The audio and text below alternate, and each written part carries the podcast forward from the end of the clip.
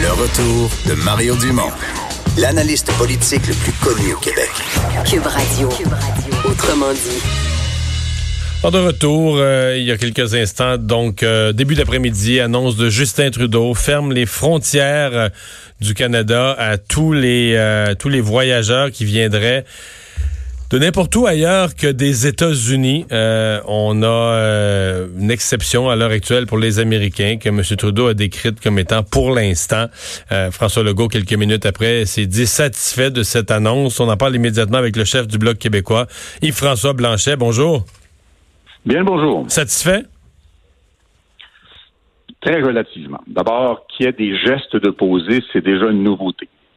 maintenant, les exceptions sont plus importantes que la règle. La principale source de circulation de gens entre les États, entre le, qui entre au Canada vient évidemment des États-Unis dans un sens comme dans l'autre.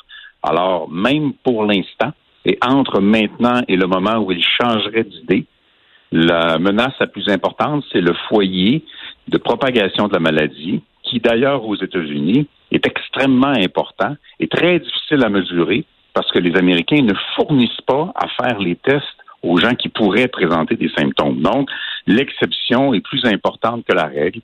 Ça ne s'accompagne pas. L'idée de, ne garder que quatre aéroports ouverts, c'est une excellente idée. Mais à partir du moment où il n'y a pas de restriction au transport terrestre, ben, le plus grand morceau d'efficacité de ça euh, est mis de côté.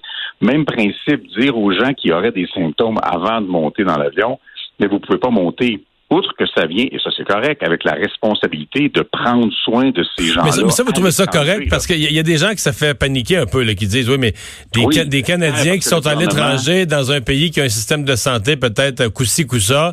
C'est euh, ça le problème, là. Ouais. Le problème, c'est que le gouvernement doit garantir aux ressortissants canadiens une qualité de soins de santé équivalente à ce qu'il y aurait au Canada. Sinon, la mesure, c'est comme de les abandonner, c'est comme des jeter en l'autobus.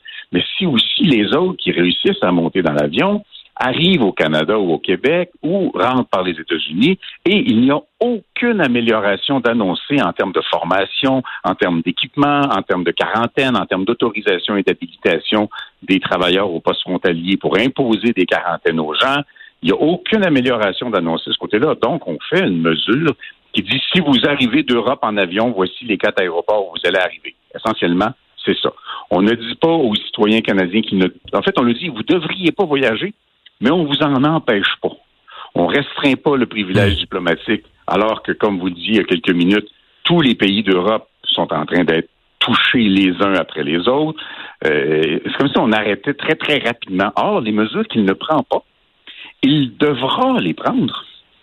Mais dans l'intervalle, entre maintenant et le moment où il va en effet prendre les mesures qui sont nécessaires, ben, l'exposition et l'entrée sur le territoire canadien de gens potentiellement porteurs du virus va se maintenir. Hmm. La frontière terrestre, euh, c'est pas simple, c'est beaucoup de circulation. Il y a même des, des gens qui quotidiennement traversent cette frontière. Euh, il y a des camionneurs qui la passent tous les jours avec de la marchandise. La frontière Canada-États-Unis est une des, des, plus importantes frontières entre deux pays sur Terre.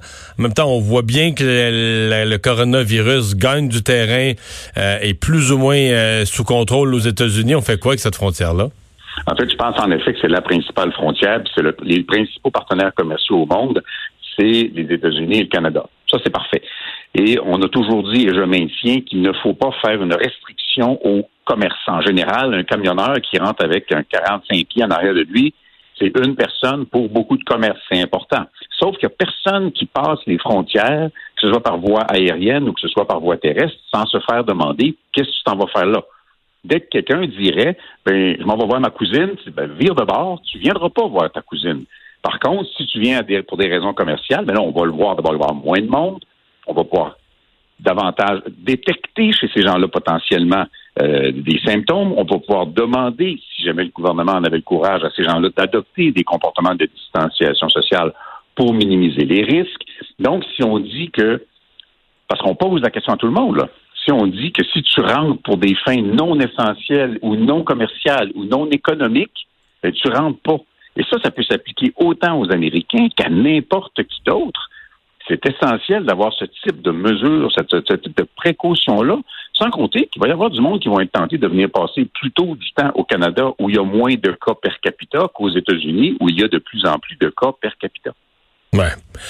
Donc, euh, pour vous, il reste du travail à faire, là? OK. Le fait de le fait de dire OK, on va commencer à faire quelque chose. ils n'ont pas fait un certain nombre d'autres choses qui nous semblent essentielles. D'abord, exercer un contrôle sur le prix des billets d'avion, quitte quitte à dédommager éventuellement les compagnies aériennes, parce que des gens qui ne peuvent pas rentrer parce qu'ils n'ont pas les moyens de payer ce que ça coûte, ça n'a aucun sens. Assurer la qualité des services consulaires partout, parce que là, on, sait maintenant que, OK, à Barcelone, il y a un service consulaire, mais à Madrid, il n'y a plus rien. Tu sais, c'est au cas par cas, et ça, ça sème une panique chez les gens qui nous écrivent par Messenger dans nos bureaux de comté pour dire, pouvez-vous nous aider? Donc, il y, a quelque chose là qui doit absolument, doit absolument être fait. Il y a des, trous encore dans les politiques du gouvernement, mais au moins, il y a le début, il y a une volonté, il y a une annonce, et une fois qu'on a commencé à poser des gestes, on pourra peut-être les convaincre d'accélérer le rythme pour minimiser vraiment le nombre de personnes qui vont réussir, ben réussir, qui vont circonstanciellement entrer sur le territoire québécois et canadien avec le virus et contribuer à sa propagation.